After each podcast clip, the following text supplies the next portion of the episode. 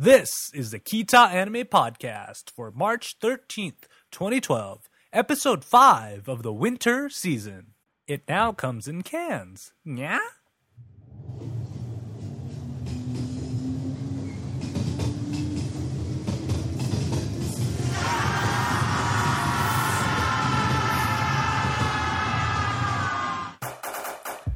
It's time for the Kita Anime Podcast with Dito and KT Data. The Kita Anime Podcast is brought to you by sitting next to a fighting couple on a plane, totally ruining the experience of being the first one to board. Welcome, everybody. Welcome to the Kita Anime Podcast. I just said welcome twice. I am KT Data, Mr. Redundant, and the guy next to me is... I'm Dito, and you're going to have to explain that whole situation about the plane. Okay, so... if you guys didn't know, I took a vacation, and on my way back, I was on the so I had 2 layovers and 3 planes to fly on. First 2 went out okay. The last plane coming into Salt Lake out of Phoenix, which was the longest leg out of all of them. I was all excited since I checked in from pretty far away. I was in the A group. Boarding group, so I'm like, yes, I've never been in the A boarding group, you know, I've never been one of the first ones in. I'm like, I'll be able to pick a good seat that I want in. I don't have to ask anybody if it's taken or not because it's not. And so I go get a nice little aisle seat and everything because I'm like, I want to just get out of here and go home after this 2-hour flight because I'm tired and I've already been in the air for 3. So I come in, I sit down, like, you know, hopefully I'll have somebody friendly right next to me or not or something. This couple comes by, and the guy's like, are the seats taken? I'm like, no, go ahead. And, you know, they looked nice enough. What I didn't see is that when they got in, they, one, had a newborn child with them. And I was like, okay, he's asleep. I have my Sonomax ears. I'll put those in and not worry about it. But unfortunately, after the plane was starting to take off, the 2 got into an argument, and you could hear them pretty loudly. So even when I put the headphones in, people surrounding me could hear them fight. And I'm sitting here, and I'm like, I don't know these people. I'm trying to just... It sounds very lovely. It sounds like a very lovely trip you just had. That would have been a perfect flight if it wasn't just for that. Anyways... Well, some good news for you, KT. If everyone remembers last week, we mentioned about having a Renan plush. You know how KT wanted a Renan plush. I just found some won the license for that. One of my comrades on Figure FM does hand knitted plushes of anime plushes, so to speak. I licensed her to make us one. So in maybe about a month or so, KT, you're going to be getting yourself a Renan plush. Yay! Yes! Does she come with a hot redhead? I don't think so, but... oh! If you persuade her, she might. So, maybe. What's going to happen when I, like, get injured or something, then? I'm not going to have anybody to save me. Maybe we should save that for for our next show. I might not be around for the next show. I'm looking at my health right now. So, if you guys have not watched this podcast before, I say this every show, and we're... What episode is it? Episode 5? Dude, Dito, we've done like 10 episodes already. 2 seasons. That's crazy. 5 and 2 seasons. Episode 5 of the 2nd season, guys. Yeah. So, what we do here is... we watch some animes, and in my case, usually it's the day of when we're supposed to record, and then we talk about them, you know? Warning to all, you have a lot of spoilers, and a lot. Clothes may be taken off during the broadcast, so... huh? Yeah. Anyways, let's jump into our first anime. If I could press the button. No.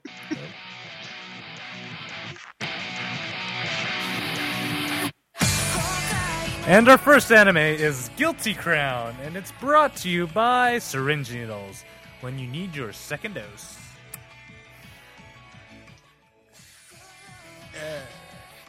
For everyone who's been following up with us, last time, Shu stages an attack that get everyone out of their red wall of death. Guy proceeds to come back and decides to lob off Shu's arm and make a missile with people. And Enri kicks some serious ass. Yeah, you know, and it's finally, you can tell they're in their own home stretch right now. And I'm excited to see where they go with this. It's really interesting, and let's just hope they don't relive Ava all over again. Which is a very good point there, because our first scene we get with Guilty Crown was Guy talking to what looks to be eyebrows and pulls out his void, which is still to be explained what the hell that is. It's like this. Yes. Just like that. Just like that. We don't know just what it is, like but it does that. So, I don't know what's going on. But we see seizure. We see Shu's mom, you know, lady whatnot that looks like she may have betrayed her son, hacking into some room, and it turns out that she was gonna try and go kill Inori / Mana, since they're all one body these days. Because that's what you kids do. And she goes in totally empty. And what's his face? The general dude is suddenly behind her. And she's like, she was never in here at all. And it was Cheriche. Oh, God, I wrote it right here. Because, you know, how everyone here knows I suck at pronouncing stuff. Cheriche. Yes, Sharichu. Yeah, that's what I wrote down there, and that's about what I can get to. But it's like Sharichu. I just wanted you to struggle with that. That's what was his name, anyways. Yeah, but we find out that Shu's mom, which her name is Haruka, we'll be saying it a lot. Haruka. Yeah. Haruka. We'll be saying Haruka a lot because she's actually a pretty main character in this and the rest of this development, actually. Yeah. We find out her and Sharichi are family, brother and sister. Sharichi. Yeah. Sriracha. I'm gonna call him Sriracha. There we go. Let's put Sriracha. That's what we're gonna do. We're gonna call him Sriracha from now on. Why not? We already got a character in Ano who we go Tetsuwa! Yeah, we killed his name 20 times already. Let's just go with it now. I'm going with Sriracha. So Haruka and Sriracha are not friends, they're family. And then what happened, we also find out that Haruka, who we think is Shu's biological mother, not so much. She's really his stepmom. And they you know, she, after Shu's dad dies, she ends up taking care of him. For the backstory on this one, because, you know, they actually go in a pretty well backstory, we'll just kind of throw into a little nutshell here. Shu's dad, Kurishu, was a research scientist that was developing the theories about be able to manipulate humans and DNA structures, where he met up with playing God, what you will, as some people will say. Yeah, basically playing God. You know, here we go, Evangelion thing, playing God, and our Sriracha, since we're going to be destroying his name even more, was a lab scientist in the same university as him. Those two kind of hit it off because of one of his reports he wrote. So from there, they both got in this research team. From later on, Kurishu ended up meeting up with what's now Shu's mother. For that, they had Mana. Then after that, a meteorite fell, which contained the apocalypse virus that Mana discovered and also was infected by. Cut by a little bit, you know. cut by. I just say infected. That's one thing kids do, you know. They like to touch things. Pierce, you know, and it's like, you know, cut their finger, you know, because they had to go touch it, like all kids do. From there, that's the keystone, basically. That's a meteorite is a keystone into them actually be able to manipulate human DNA and everything, and actually be able to unlock the evolution code, supposedly, of humans. Mm-hmm. You know, and everything said and done, we have Kirishu's wife already infected by apocalypse virus, pregnant with Shu, and the last effort that she got was to give birth to Shu and Mana. Sorry, I keep on thinking because they are the same person, mind you. Mana already pretty much decided that, Shu's gonna be my Adam. Oh yeah, that's not dirty on so many levels. You know, in a nutshell, of course, a little bit more has happened there, but you know, after that, after Shu's mom died, they met up with Haruka. You know, Shu's dad met up with Haruka. They got married a little bit time later. But here's the kicker, guys. Here's the kicker. The year they're married, the first Christmas. Guess what happens? It's a Santa Claus lost Christmas. Yeah, how can that not be the best Christmas ever? Like, you know, going with your family, your new family you just barely got into, and it just goes to hell. Yes. Your first Christmas. Oh, what a lovely family Christmas. Think of the Christmas card they had that year, you know? Just cancer cells all around and everything. I see what you did there. Oh, we're going to hell for that one. You clever one, you. If you want to complain, email kita@ktdata.net. So, and then we cut back. So after this, you know, everybody's escaped, and you kind of think they probably went their separate ways and whatnot. It turns out that it looks like the former Undertakers, they're kind of more divided out now. They're in multiple locations, and in the one location they're at, Shu's mom's running because what happens in the episode is she actually steals a suitcase, which will tell you what's in it later. But she goes to the Undertakers, or what's left of them at least. The lady that she left, the remnants. Yeah, the remnants.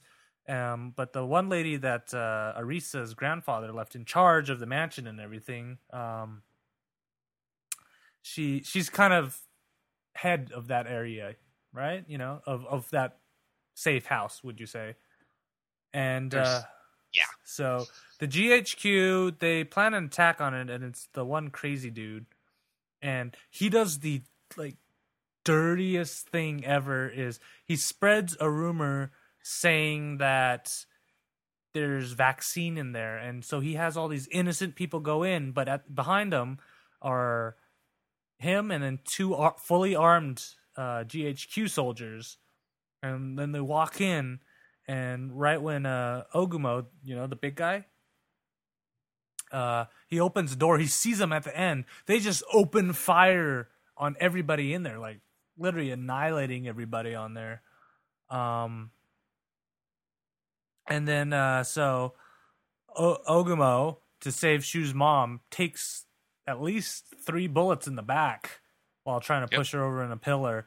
And, you know, he's like, oh, run, get out of here. And what he does is pretty much takes out the 2 guys that have machine guns on them, essentially.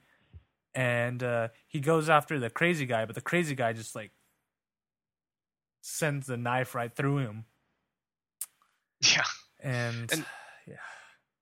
I would say this much, too. Ogumo, he couldn't have died a better way. To be seriously honest on this itself, he had probably one of the best deaths, you know, because not only did he take out 2 guys, he sent them flying, almost got the head asshole, so to speak, and almost got him. You know, I really think that's probably one of the best deaths so far. Yeah. And then it cuts to this next scene, and I don't know. Dito, you're going soft on me. You seriously are going soft on me on this thing.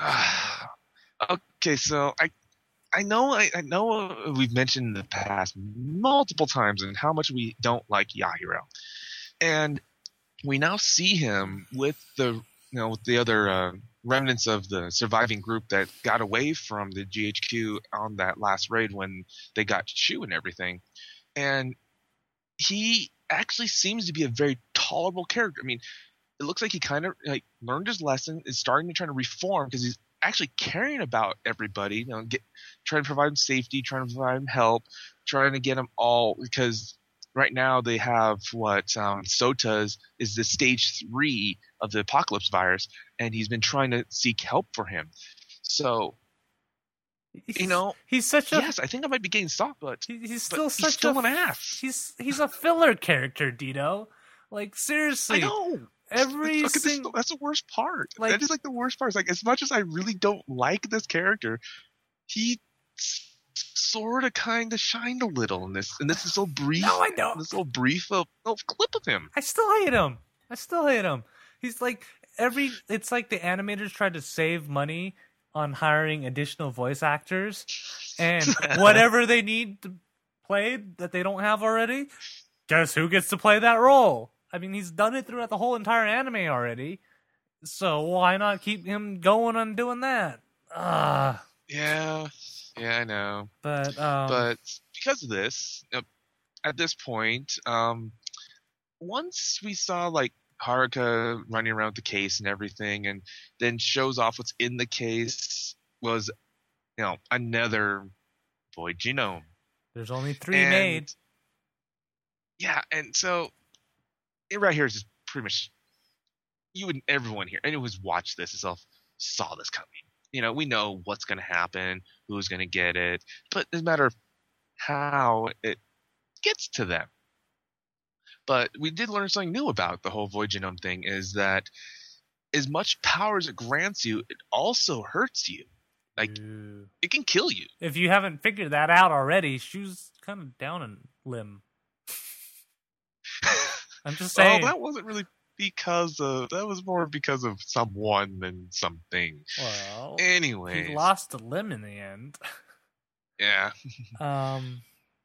But at this point, you see this big battle take place because our psychopath general, which I think now that he actually has found a purpose, his so-called answer he's been searching for this entire time, he found it. And now he was in the process of trying to get the void genome back from Haruka. And that's one of the reasons why you see him so aggressive in this last episode. And I found that to be wow, he's really pulling out all the stops just to get this. And this giant attack that happens, how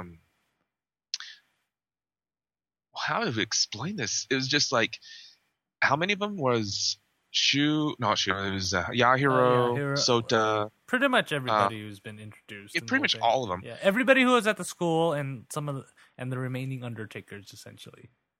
Yeah, they were all trying, they're trying to get, well, essentially they didn't want to use the void genome for anything because now that they found out how much Shu went through all that pain from using it, but yeah, it's crazy because the general's don't hold back, boys. Just go at them full, guns are roaring. You don't need to hold back. So, he's pretty much blowing anything that moves up or attempting to blow everything that moves up. And there's a struggle for the genome. This is stupid. It goes down an escalator, which I thought was stupid. And you see... Yeah. What's her face in the wheelchair, do this crazy bullet dodging and sliding down the handle of the escalator. Of all the things, because for anyone who's ever slid down rails and everything, have you ever tried to chest slide? Yeah, and you're a guy; you don't have boobs either. Yeah, so we don't have padding. Yeah, that's got to make it even more difficult. But of course, it falls down. Looks like she's got it, but then of course it gets shot away, and who in the world would ever get their hands on this? Who would ever miss? Whoever didn't see this coming, I'm sorry. You really need to... Have you not been watching this anime for the previous episodes? You really need to review this anime a lot better because Shu picks it up. And I mean, come on, this just anime... Going like, you know, and he already knows, too. I mean, he sees Haruka up there and everything and actually calls her for the first time Mother.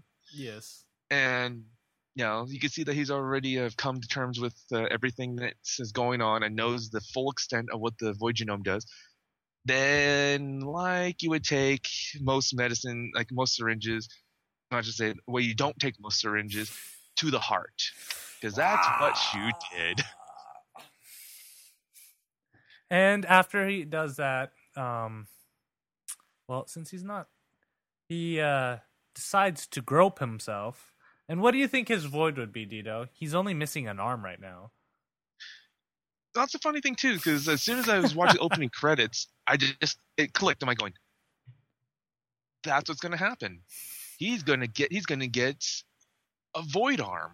Yeah. And sure enough, but then that's the thing, too. It's not just the arm that he gets. What Shu's void actually is he takes upon any person's strengths, weaknesses, the good, the bad, the ugly. It takes all one person's void and stores it, and he uses it at his own will. Yeah, it reminds me of Peter or Sylar, depending on if you want the good or the bad side from Heroes, where they just absorb powers in their own unique ways. One of them killing them, but you know that's what happens. I'm just sitting there. This wasn't predictable at all, right? As much as I love this anime, it's one of the most predictable ones. yes, it is. But I love it. I just love being right. But then that every so often it just gives that twist. That going, I wasn't really expecting that. Yeah. So, and then it cuts off to a scene where, again, back to the Ava stuff. You see. Inori / Mana chained on a cross. I wouldn't really call it chain. I'd say more like, frozen with a void. Well yeah, she's like hanging off of it too. It doesn't look like she's holding on. She's hanging off of it. So but then she's like encased by that void crystallization, whatever it is. And when Guy's talking to her, you think it would be Inori's voice, but no, it's actually Mana's voice, and she's like, "I'm getting stronger right now." So here we're having this, the fake body clone versus the original intent recipient of this body battle, where they're going with each other, and you can see that Inori's getting weaker because Mana's having easier time just taking control. And this is kind of where reveals more backstory with Guy now. Is Sharichu's or Sriracha. After the whole death, because, he actually killed Shu's dad, bolt to the head and everything. Mm-hmm. After stealing his research notes and everything and trying to, find out that essentially what's going on is that Mana and Shu was going to be Adam and Eve. So he decided to create his own project Adam, I guess. And they never really specified a project name. I'm just kind of like throwing one out there now. Yeah, he essentially wanted to create his own Adam instead of the one that Eve picked, which happens to make them siblings. Yeah, you know how that works. Yeah. But Guy was originally raised for that purpose, along with I think it was 3 others. Well, I think it was like a whole farm of them. Like they essentially what happened was Sriracha would just find orphaned kids that nobody would miss, and do what it looked like crazy experiments, and it looks like that Guy was the only one that really survived. And the only reason he survived is because he ran away and fell into the ocean. And a turn of fate, if you will, meets up with Shu and Mana. Then we all know the story from there. We remember that cutscene. So that's how Guy ended up washing up on an ocean or on a beach. Not on an ocean. On a beach somewhere. From the ocean. Yeah, from the ocean. So yeah, that's the reason why they got Trident or Triton. Yeah. Triton, yes. Not Trident, Triton. Triton. And so after that, so that makes sense how Guy relates to any of this whatsoever. Full circle. And then it goes back into a little bit more in depth of how Shu's dad fits into all of this along with Sriracha. And actually how Haruka was ended up being Shu's stepmom and whatnot.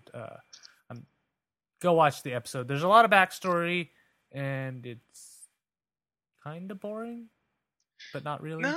No, the backstory I don't think is that boring. Yeah. It actually brings... It's very interesting if you're actually following the story. Yeah. But it would sound boring. Probably the least predictable thing you would see. Yeah. But it just, this is where it gets a little bit... This is where it gets a little boring, actually, is that they cut the Shu. He was going to try to return their voids because... Which originally I thought is he made copies of them and kept them, but he just stores them and he's going to give them back up like a vacuum. Everybody. Yeah, he just... You know... He's like a Hoover. But I'm going to call it that, his Hoover arm. His Hoover arm. There you go, KT. That's a good name. Yep. Anyway, at this point, when he got everyone's void, he ended up taking Shota's apocalypse virus that now is on him. So he cured Shota, so to speak. But because of what Shota did to Shu, he feels guilty and everything. And she was trying to make up a Shota because he doesn't want to leave off going somewhere, going to fight this battle and everything, and having just such negative emotions for one of his friends. And then we go. This right here is just very to me. I just found it a little necessary, but kind of like just get it over with. I know, just get it over with, but no. And then the episode ends pretty much right there. But the one thing I want to tell you, because everybody expects Shu to die because he's absorbing all the cancer cells and whatnot. How much money do you want to bet, Dito, that this ends with Inori singing some crazy song and healing Shu, and then they live happily ever after? That's too predictable. I'm gonna put my money on that Shu will end up recreating the world and combining all the girls into one. Somehow Shu's going to absorb Mana, so to speak, and explode. That's not it. Are you sure he's not? I really don't know where this is going to go, to be honest. I'm saying it's going to be that, or he's going to combine all the girls that he's like known, and then they're going to become one girl, and it's going to become one big Tenchi. Yeah, and then the girl's going to wash up on a beach somewhere, and he's going to find her, and then that's the end of it. And I feel some kind of Evangelion ending coming up with this, to be honest. Oh, anyways, now on a show that's sort of predictable, but I laugh so hard in this is our next one. Right here.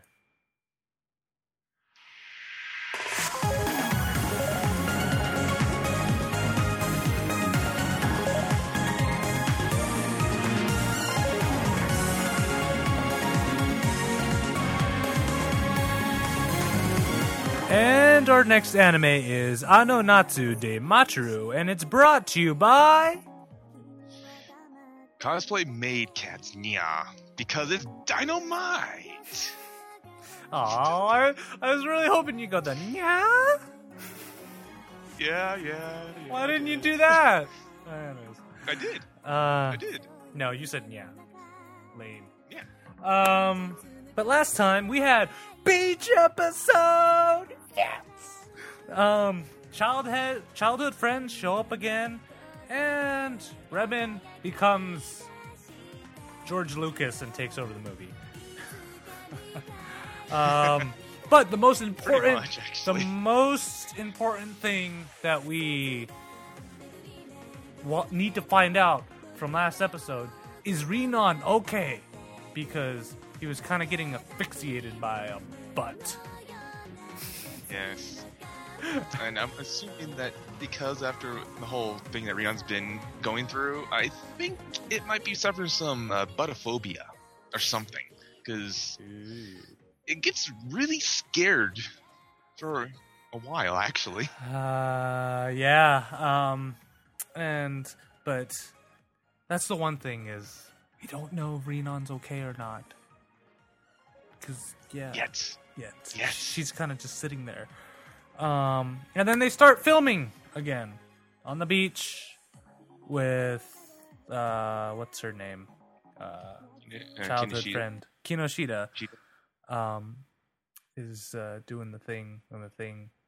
And with a thing. With the person with the thing, and they have the thing for the thing. Yes, that thing. Yeah. But no, they're still filming, and then in the middle of a scene, she just whispers to Ichika, "Do you like him?" And she goes, and you know, Ichika does a thing.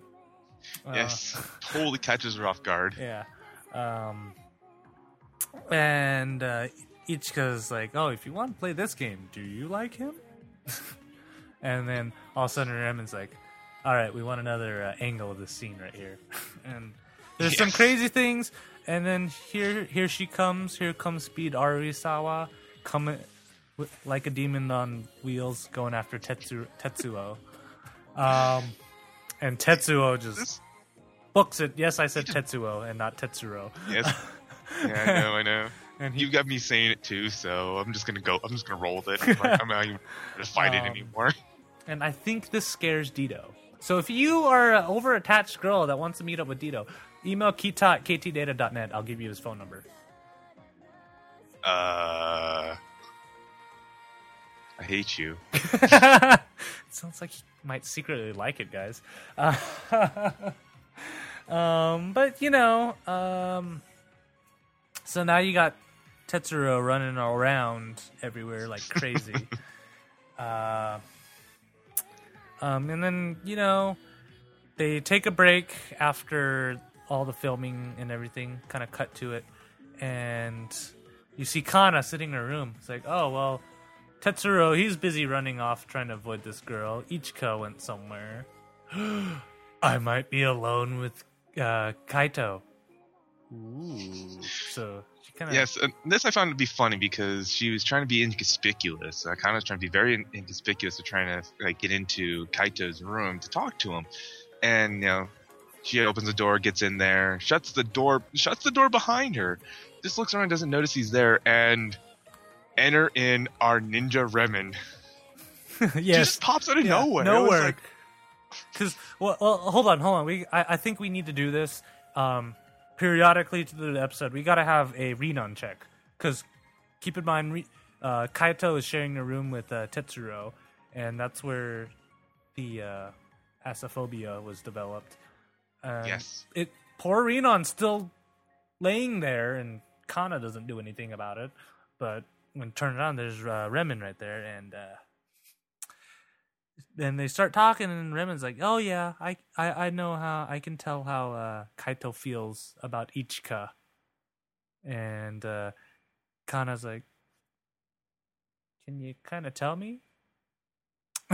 And what happens is like, "Sure, if you want to have a chat," and she pulls out, name it, Dito, pulls out canned versions of Dynamite Drink.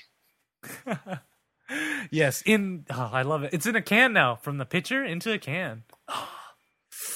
I want some. What I want is Dr. Ginger and some Dynamite Drink.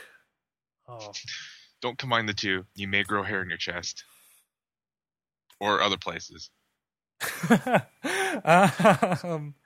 You know. So I don't know why you wrote that next line. I don't know why I wrote that line either, to be honest. I don't know where, I think I was just like in the middle of doing something I was in the middle of something, watching the show, and also in the middle of like making dinner or something, and I wrote that. And I don't know why. Okay, so in my attempt to explain what Dito was thinking 2 days ago, so it cuts back to Tetsuo running around the city, not on his motorbike. Oh wait, wrong anime. trying to get away from, what is it? Arisawa. How do you say her name? Arisawa. Yeah, Arisawa. And, you know, she's still doing the Speed Racer thing. The reason why I call her Speed Racer is if you look at her hair, that looks like she came straight out of Speed Racer. Go, Speed Racer. Go, Speed Racer. Go. I'm done. Okay. But so he's running around and he runs into this alley and you see Mio over, come over here.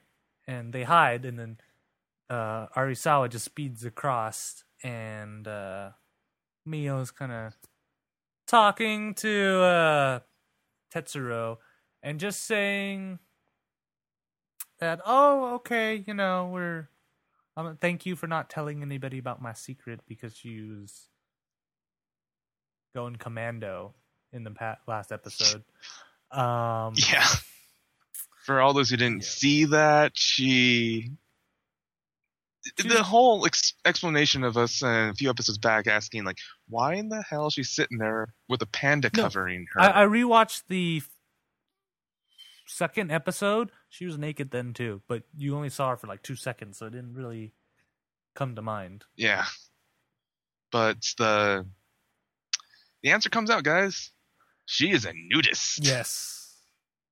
Yes. Well, no. You gotta kind of put this into context because Arisawa finds them hiding there because they were talking for a little too long, and she's trying to drag them away. And crap, I can't remember her name. Mio grabs onto Tetsuro's arm and is just saying, he doesn't want to go and stuff, and it's like, you're some crazy exhibitionist who doesn't wear panties around, getting a thrill off of that, thinking that somebody might catch you. And then she yells out, no, I'm a nudist, my whole family is nudists, and I've just been so used to it, and until I've went to school and noticed that was not the normal thing to do. That shut them up really fast. Yeah, they're like, let me try to recreate the look that they all had. Please don't.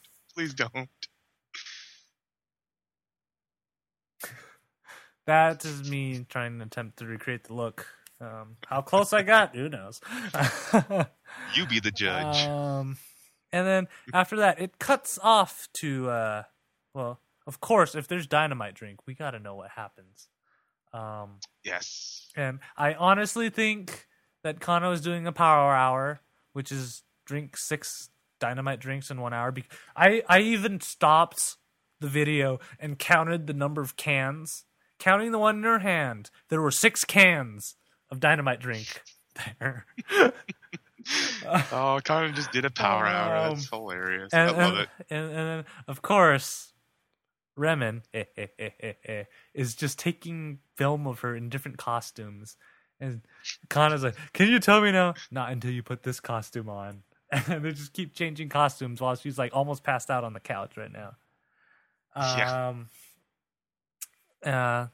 That nice little comedic break, would we say? Then it cuts back into Mio over there, and this was an interesting use of camera angles and everything because you think Arisawa's still there, and Mio like just ends up confessing to Tetsuro that she likes him. And I love this because it cuts to the other side where you should be able to see Arisawa, and she's gone. Yeah. I mean, I saw that too, and I was going, wow, she just ninja'd out of there. Yeah, that was like the perfect like kind of thing right there. Excellent part right there. And so, you know, he's kind of freezes right there, and it goes to a scene where, what's the crap? Why don't I remember the other girl's name again? The childhood friend? Kinoshita. Anyways, Kinoshita is a, she kind of tells Ichika to meet with her at a temple somewhere or something. Yeah. And she kind of explains what you saw in the woods where it ended one episode. It was, I was crying because Kai said the same thing that my boyfriend told me, And that's the whole reason why I was in Okinawa anyways, because I want to get away and, you know, forget about it, enjoy, you know, pretty much go on a vacation. And so, but when I saw Kai, you know, I was just toying with him, and I got to say that, and, you know, I was just playing. I shouldn't get in your way. I apologize. And she walks away. This is my apology. And Ichika's going, apology? And then right behind him, of course, is when Kai shows up. Mm-hmm. And in a nutshell, Ichika tries to tell Kai a little bit about what just happened with Kinoshita, but everything kind of just went to the wind as soon as the sun hit that right angle on the temple gateway. And they just kind of turned around. They kind of like just forgot everything and just enjoyed the sunset from the other side. Yeah, this is what I thought was funny, was that scene wasn't really that breathtaking compared to some of the things that they did. You know, like it wasn't bad, but it's not something I'd go, oh. But I'd probably be that kind of person just going like, snap. It's because you're Asian. But yeah. But you know, Ichika does this slime. I'm writing this down. I want to use this move sometime. Is their hands are right next to each other, so she kind of just grabs his. And then Kai returns the favor, and they're holding hands, looking at this archway. And that's the, I guess, romantic scene where they essentially confess to each other. This is like where it starts. The whole like romantic interest between our two characters just starts right here. Yeah. Continues to about when they get to the house that they're staying at, and... Go for it, KT. I know you want to say this. All right. So, you know, they're walking back, and we get into this, well, it's not even a stereotype in anime. It's a stereotype in most shows where your two main characters are just, like, about to kiss. You know, they're, like, inches away from each other. They're about to kiss, and then all of a sudden, Kanna comes up and goes, what the meow are you doing? And she's dressed in a cat cosplay. And unfortunately... Cat-made cosplay. Yeah, cat-made cosplay. And unfortunately, I don't think... Oh, she's not here. Sister's not here because she would hate me for that. Somebody I know, not saying who, kind of meows sometimes. Says that. Dig himself in a hole. And I just started cracking up. I knew it was coming, too. That's the thing. I'm like, something's going to interrupt them right then and there. But she's like, what the meow are you? She's plastered. Kanna is just totally plastered. And I'm just sitting there laughing my butt off. And then everybody, all the ways to kill a mood, I don't think they could have executed any better than this way. Yeah. Honestly. Yeah, and then everybody like shows up after that, and then it cuts to Kai's and Tetsuro's room again. And finally, Remon, she's alive! She finally pops up, and then she goes. And it looks like she's pretty traumatized, because she starts freaking out almost instantly, going, type thing. So that was fun. That was good, and that was the end of the episode too, where she freaks out. So in the next episode, you know, everybody's back at home, and Ichika's going, a few more seconds, and we would have, and it cuts to Kai. He's sitting on his futon, and going, oh, just a few more seconds, and we could have, and then he makes out with a pillow. I don't know why that got to me. It's not like I don't have any experience with making out with a pillow. How about you, Dito? I can't say I have any at all. But if you've had experience with making out with a pillow, please email us at kita@ktdata.net. We'd love to talk to you. But you know, please do. And then Yeah. So here's another update about Arinon. She's still freaking out. Like, she's actually in the ship, like in the little control module. And she's freaking out, and you just see all these symbols, and I don't know what they say because they're written in alien. Do you? But it looks bad because it's all beeping, and she's like,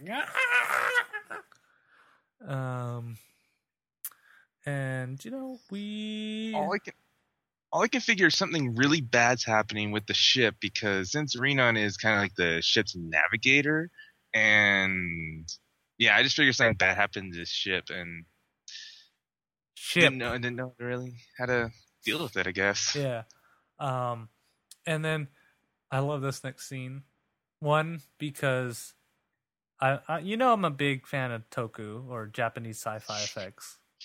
Two, I'm a fan of, you know, people filming their own scenes. We go into this whole, and it's like it's a good 30-minute to 1-minute clip of Tetsuro and Kai shooting monster footage, essentially, and it's using cardboard boxes, Tetsuro in a green lizard outfit stomping along, you know, trying to make it look like a giant monster's going through the city, and we have like jets on a string everywhere going around. I like low quality effects. Jets, it's all there. It's just, yeah, and you it was awesome. And they're making the sounds too, so they're like those kind of noises. I loved it. I loved every single part about this, and that's so awesome. Right there. Just the whole like monster scene stuff. Gow. And it's like, oh god. Yeah. Really? That so fits this. Yeah, and while they're doing that, you know, Ichika's doing the laundry somewhere. Or no, she comes out and it's like, oh, you guys look tired. Here's some refreshments. And yes, you know, she hands the drink to Tetsuro. It's like, oh, thank you very much. And then the awkward moment where she hands the drink to Kai and their hands touch, and they're like, and then she's like, "Oh, I gotta go finish the laundry," and she just like runs away. And then Tetsuro's like, "Dude, did something happen between you two?" They go hide under the stairs, which okay. Of all the places, like you're in a whole house, you have a whole house to yourself, and you go hide in the stairs. Yeah, and I have a feeling the laundry room's like 2 feet away too. And Kai pretty much spills the beans on what happened. And then Tetsuro's going like, oh, okay. And this is another tribute to how I miss the days of using film. Is because Kanna shows up and it's like, hey guys, we got the film developed. Yeah, kids. Back in the day, before everything was digital, you actually had to send your film to a photo place or a video place so they could develop it before you could actually see it. It's freaking awesome. Oh, the good old days. Yeah. The good old days. And they brought it back, and I actually like this because she was saying stuff, and it made sense what she said too. I'm like, okay, I'll go with that. But Mai has her hair cut, and Tetsuo just kind of goes, oh. Yeah. This is at the same time where I figure if they're going to be using any more footage, like if she's going to be in any more footage, it's going to be a little weird because now she had longer hair in the older footage, and now if they use her again, they have short hair. Hey, they use cardboard boxes. It'll fix up and edit. They use cardboard boxes for their sci-fi effects. Yes. I don't think they care too much. And the funny thing too is the cardboard box is more believable than anything else. I know. No, it's really funny because like when they show it, they show that whole scene through the camera, and it looks like real buildings. I'm like, how are they doing this? And then they cut it, and you see, oh, cardboard boxes. Okay, that makes sense. But like even when they're in the the cockpit scene, that looked pretty good. You have to admit, like that looked pretty good. And then it cuts to a cafe or something where Tetsuro's older sister, she's like, and Remon shows up and is like, oh, and you'd think they wouldn't know each other, right? And Remon's no, like, no, matter of fact, not only do they know each other, but Remon calls Minami senpai. Yeah. And I'm just going, oh boy. The thing that really made me laugh pretty hard about this one is when Minami asks, like, oh, so you're a high school student? And and Remon says this that made me kind of scared at the same time, or at least a scary thought of it, that Remon does reply saying, I'm forever 17. And I'm just like hey, Dito, at least she didn't say I'm forever 21. Forever 21 does not endorse the podcast. I just want to burn down that store. I mean, nothing. Yeah, if you guys want to sponsor us, kita@ktdata.net. You know, and you know, she hands her secret notebook of plans, and so Minami's like, so why do you need my help? Oh, I just need you to do something, and it cuts off to I forgot where it cuts off. Oh no, it cuts off to Mai, Kanna, and Tetsuro walking home. You know, and Mai walks off, and they're like, oh, they're kind of happy and everything. And we get to this point where it's just Tetsuro and Kanna talking to each other, and he's about to confess, and then she turns out, hey, guess what? 2 more days, there's a festival! Totally, you know, totally ruining his chance to do it. And they cut to the festival right there, you know, and this is becoming a recurring theme where Kanna shows up all nice and spiffied up and everything, and she thinks, oh yeah, I look awesome. I'm going to get noticed by Kai tonight. And then Ichika shows up totally showing her off. One-upping her every time. Yes. Not even trying, mind you. Yeah, not even trying. And Ichika, I love this. She just goes, oh, this is a festival? This is amazing! And they're like... Yeah, she just goes... complete starry-eyed, just exactly like she was when going to Okinawa. Yeah. Just now with food. Yeah, and well, even before the food, she just sees all the stalls, and then everybody's like, wait, we gotta show you the best part, and they just dish out all this food, and she's like, ah! And essentially every scene for the next 20 seconds, she's having some sort of foodgasm. I do not.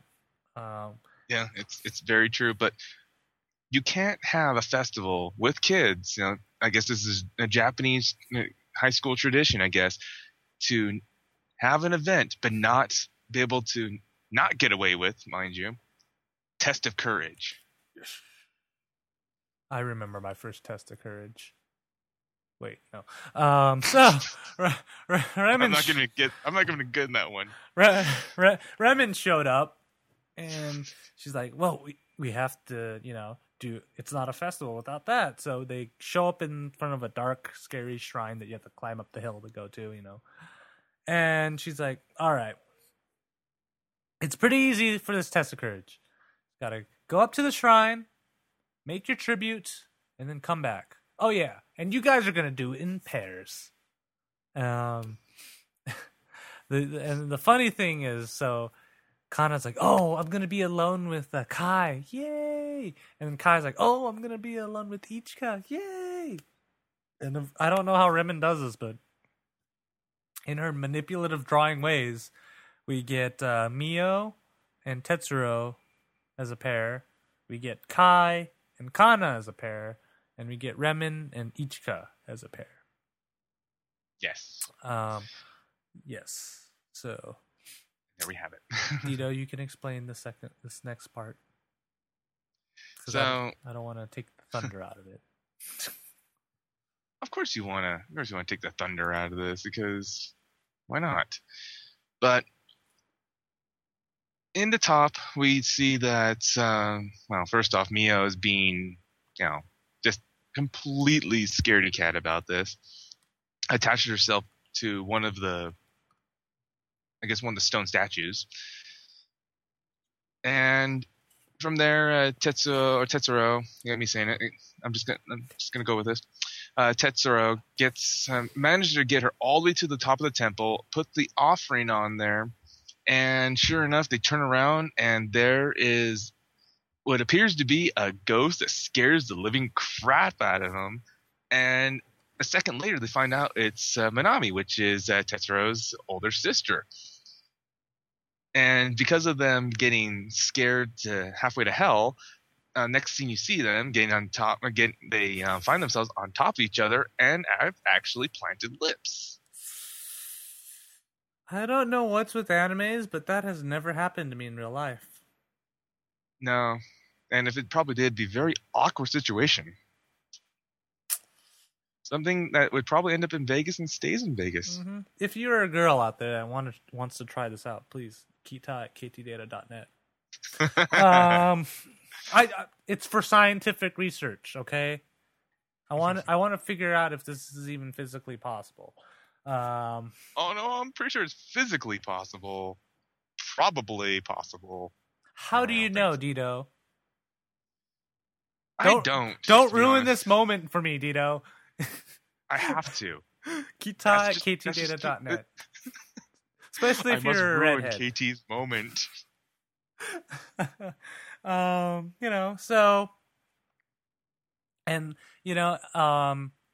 Remon, of course, in her mastermind is trying to scare people, so she's obviously ditched Ichika.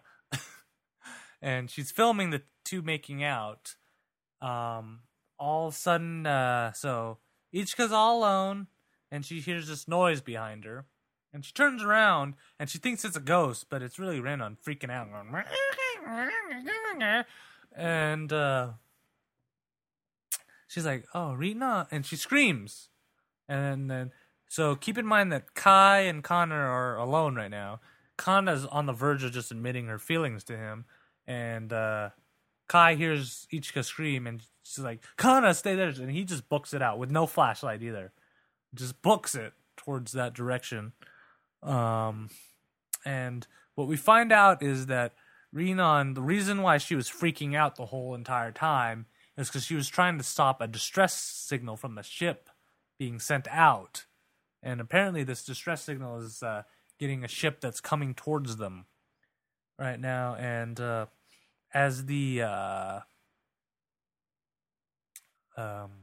it's an unmanned rescue vehicle pod thing. There you go. That of doom. Of doom. That shows up, and so it's about to. It's about to do what? Yeah, I was gonna say Hoover. It's about to Hoover her up into the egg. Rescue her. Kai comes and grabs her arms, and they just run. So the egg turns into this robot-looking walking thing and chases after them. And Ichika is like, "Get away, Kai! This is your chance right there." And an ode to Tenchi Muyo. Kai grabs a stick and goes at this robot with a stick and tries to chop it down with a stick, which obviously fails and beats the living crap out of him with one arm. Not necessarily. It beats the crap out of him. It knocks him off the edge. You know, Rina comes in with Remon. So Remon, because there's Rina. Sorry,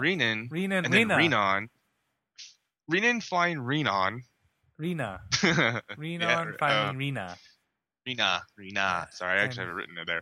Rina. So Remon flies Rina, which is a space, is like kind of like a small spacecraft to save Kai, and then turns around trying to save Ichika again. And so apparently Rina doesn't have any weapons. So you do the crazy thing by full speed ahead. And right at the last second, Kai jumps out and catches a flying Ichika away from that as the Rina crashes into the robot. And you see the robot, the eye, does the howl thing where it just fades away. And it cuts back to the scene. You see Kai's glasses have fallen off. And you see that Ichika lands on Kai. Kai's not moving. And it cuts to the glasses, and they're all bloody. And then, of course, the glowing light orb shows up again, and the blood disappears from the glasses and everything.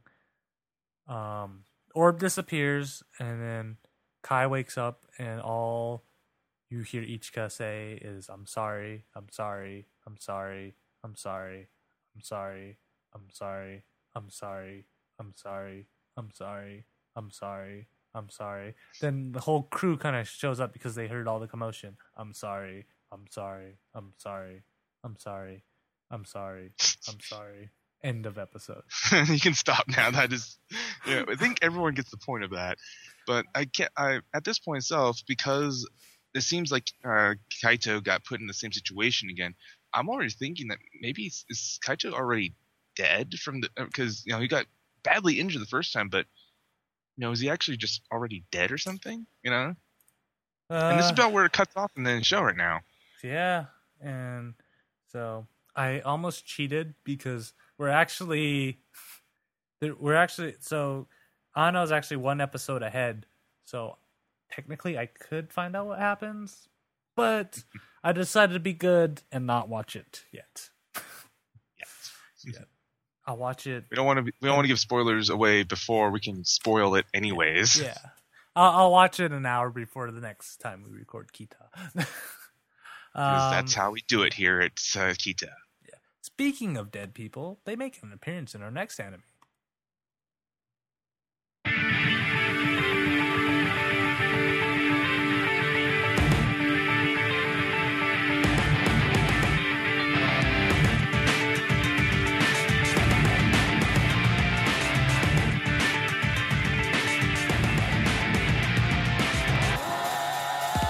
And our next anime is Shakugan no Shana Final. And it's brought to you by flying robots. They go out with a big boom.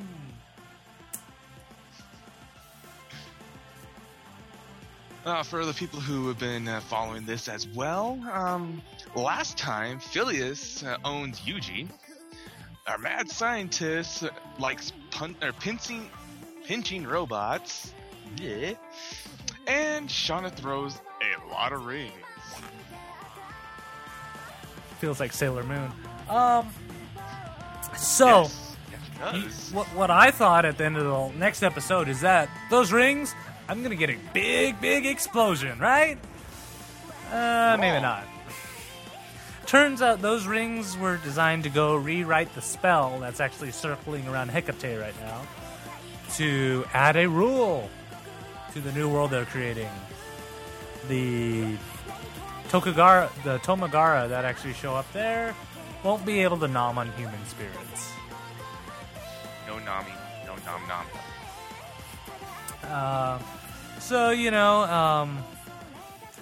This is then it kind of cuts back to all the other people. Oh, big thanks to dude on YouTube who commented and let us know the name of the couple on the Flying V. In my infinite brightness, I, one, didn't write down your name, and two, didn't write down the other two names. But I really appreciate that you left the comments. Thank you for your comments. Ice cream XKND number. Yeah, we do appreciate it. Yeah, you see who's more prepared than I am. It's obviously not me. He's all the brains behind this. Yeah, right.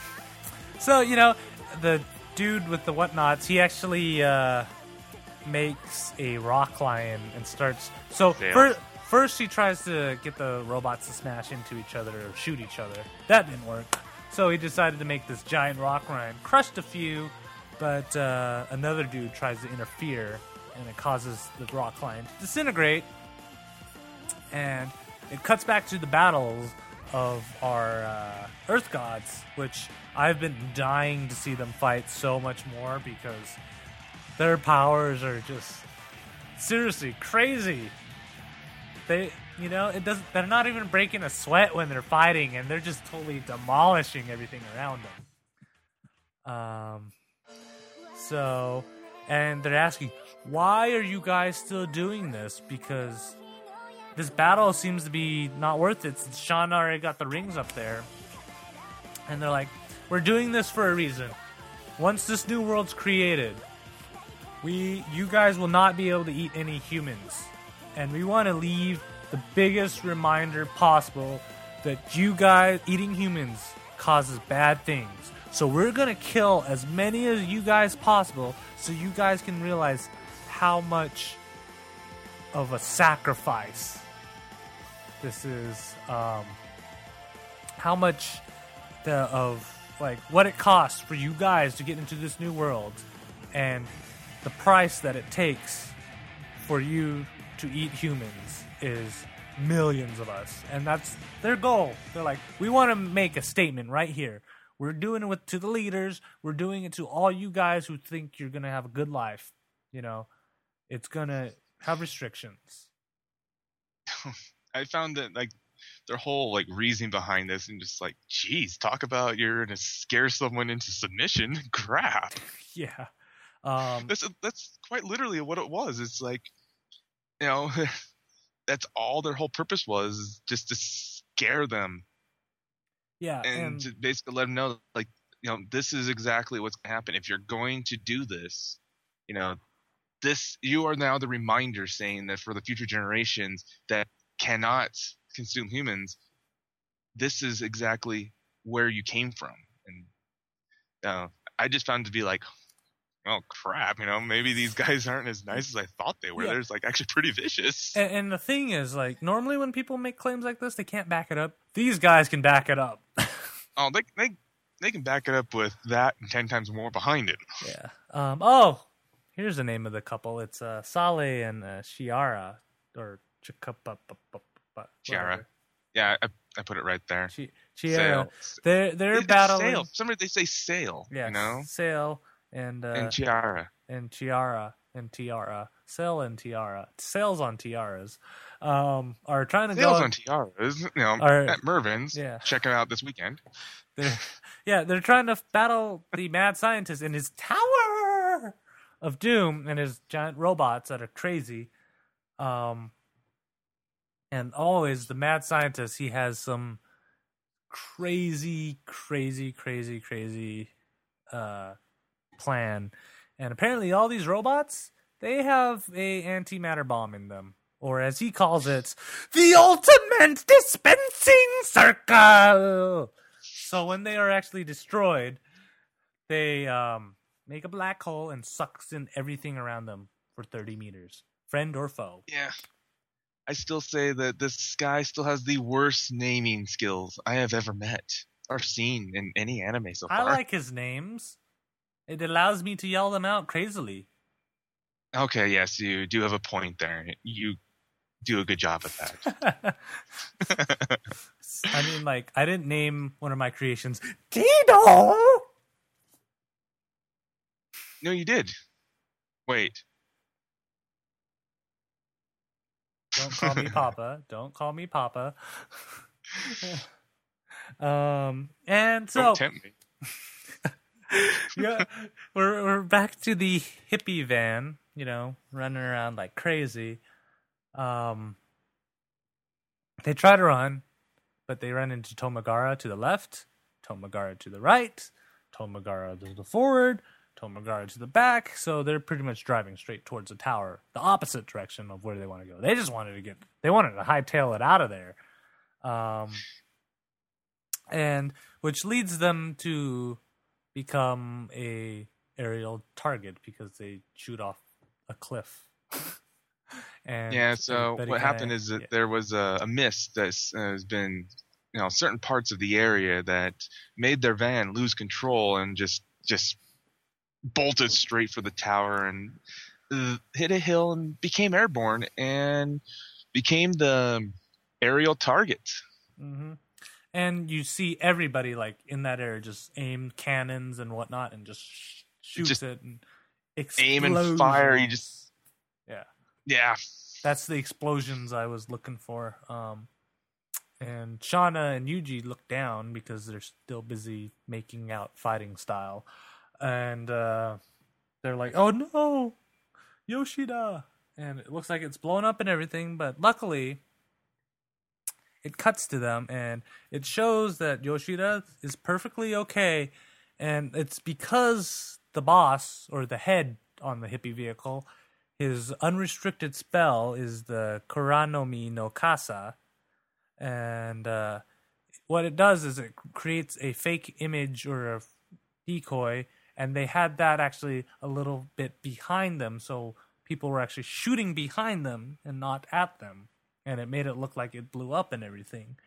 So they managed, and then the old man does his thing that he does, whatnot, with his giant thing that he holds. And essentially, he puts up a protection barrier and takes the grunt of the blows from the explosions that's happening behind them. Yeah, like after you see half of his body is just entirely burnt up. It's black.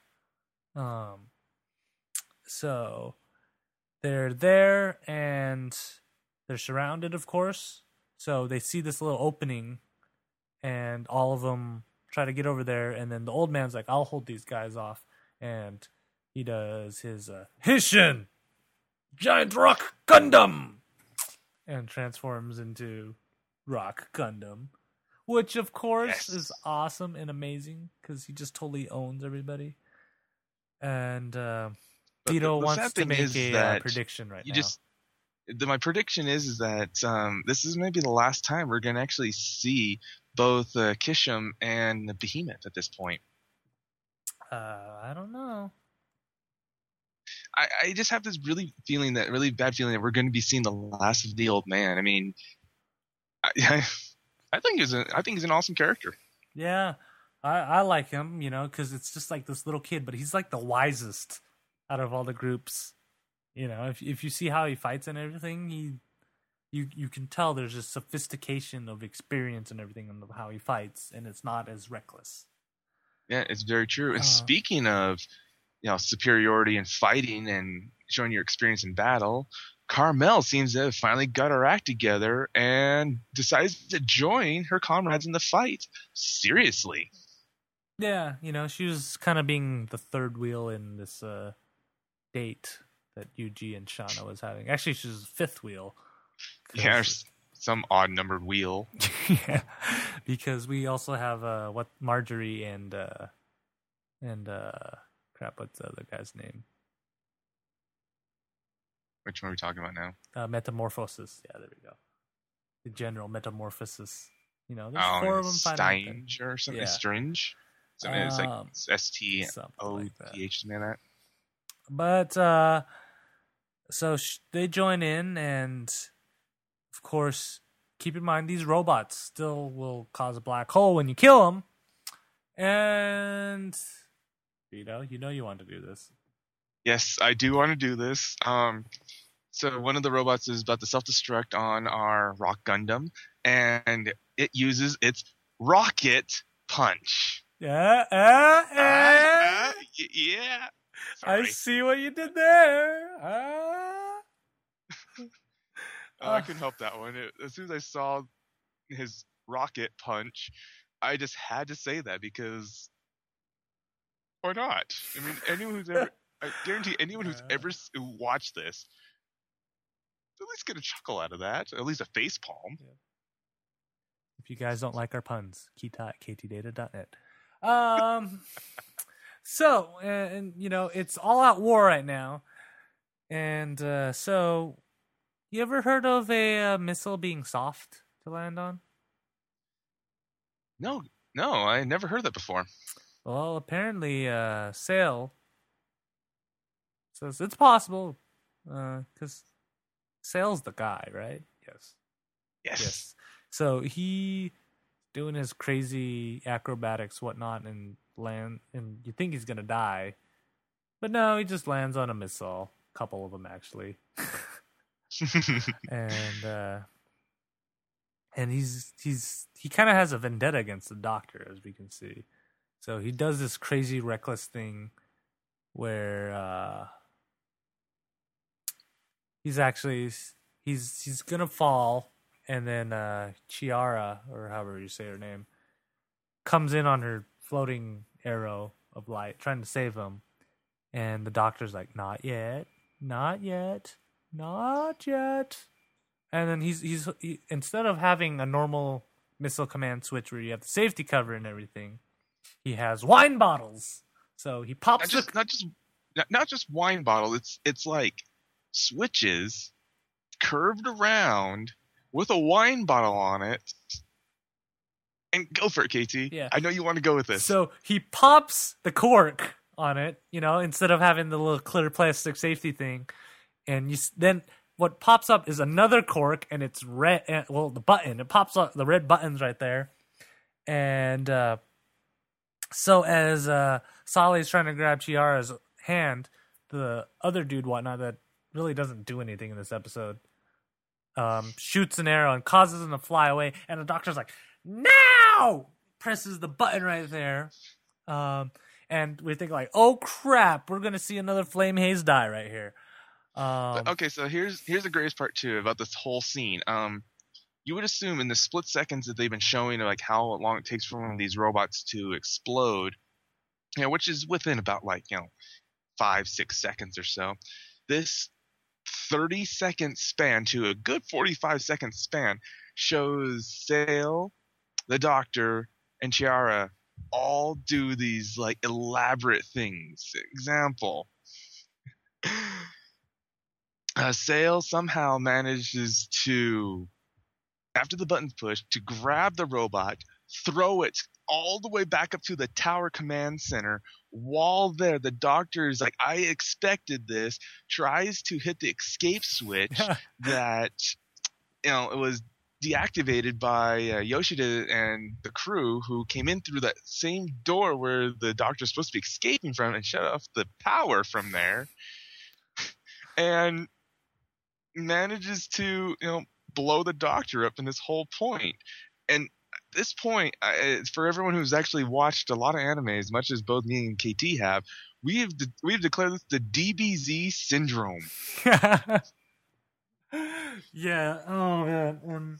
The funny thing is that when you watch it, there's actually really no explainable reason why the escape route didn't work, other than the fact that Yoshida and the crew were sitting on the tracks. No, they explained that they shut off the switches. They shut off all the power in the area, so there's no one there. Yeah, because when they they're just, well, they said it's not powered up, and they're just like, all of a sudden they see the track light up and they're like, what? And nothing happens. Yeah. And you know, of course, we see the doctor do pretty much his oh crap moment. And yes, and I've determined that the doctor is, the mad scientist doctor is probably the best comic relief in the show, hands down. Yes. Much more comic relief than you'll ever get from me and Dito. We're actually dry people. Yes, actually. I just wish I could be as that crazy and also that entertaining. I'm just that crazy, so... Oh. Yeah. Maybe I can go to school and learn or find a YouTube video. So the Mammon guy who's been interfering... whatnot, totally just gets swiped in half during this moment because he's like, oh crap, the doctor's gone, type thing. And Saleh just comes in, cuts in half. Chiara comes in. Chiara comes in, cuts him in half. And for some odd reason, that kid that's always in that furry outfit shows up. You know, keeps him from having a death blow. And he's like, get out of here. And Mammon, such a worth... Like, I don't even know why they put him in here, because he's in here for, like, 2 episodes and pretty much doesn't do anything other than, like, throws one spell at him.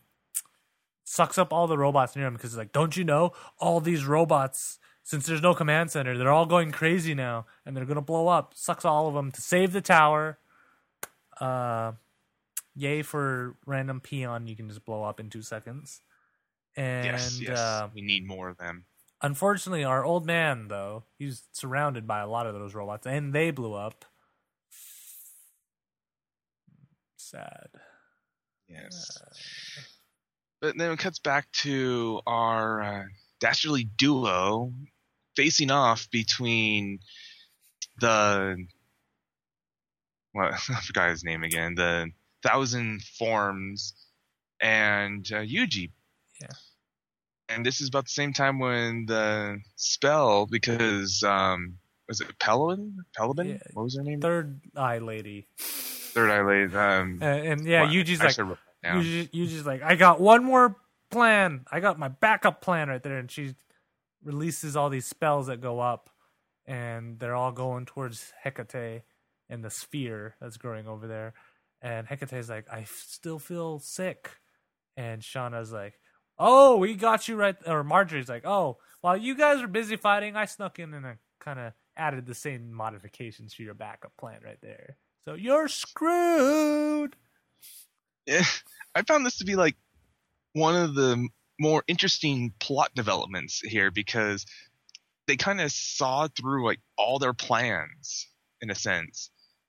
But in the end, they're really just, I don't know if they're really just out to like, in a sense, bone them, or what the Flame Haze's like real attention is, because they're gonna let them basically have their own world, but it's almost no different from where they are now. Yeah, it's not gonna be their Xanadu paradise, but yeah, I guess it just gets them off Earth.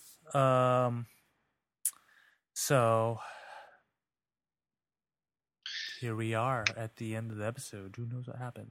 You know what's sad, though, about this anime? I don't think I really care that much about Yuji and Shauna fighting. I am enjoying seeing all the side characters so much more than what's happening between Yuji and Shauna. Well, we are at episode 22. You know, our next episode's going to be pretty much our last one, I believe, is going to be of Shauna, because it goes to 24. So we have two more episodes to figure out what might be going on. I'm actually enjoying it now. You know, I was enjoying the show the entire time, but you know, like a roller coaster, has its ups and downs. So hopefully, we can put a recap on next week's episode or next time. Yeah. And speaking of 2 weeks. Yeah. Speaking of endings, we're at the ending of this show. So you know, dun, dun, dun. If you guys. Tito, I don't think I've mentioned our email address at all during this episode. But I don't think you have. You want to throw it out there for the people. It's Kita, Kita, at ktdata.net. ktdata.net. You know, ktdata.net. ktdata.net. That stuff. Also, check us out on Kita. Not Kita, because we are on Kita. Yes. Check us out on ktdata.net for our shenanigans and all our other reviews. You may be able, if you've been reading the website, you noticed that we did put up the first day to Anime Salt Lake. We'll be getting the second day up here really soon. Check us out then. And also my game reviews for Tales of Grace's F for the PS3. Dito hasn't been sleeping because of that. No, I haven't. Thank you, Tales Games, for not making me sleep, because that's what they do. And the nice thing is that since we record this every 2 weeks, come watch us live, March 27th. Be there at ktdata.net/live. Be there live, because it's amazing. The chat room there is amazing. They have no idea what we're talking about during this whole entire episode, and just have their whole own conversations.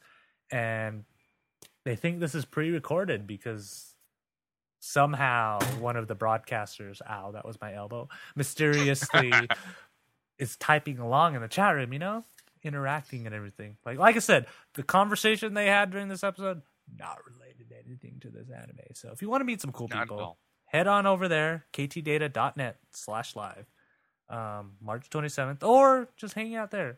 I broadcast randomly. Other than that, social networks, KTData, Dito, Ahoy Baby on all the other social networks and whatnot. And that's pretty much it. So until next time, my friends. Bye. Bye-bye.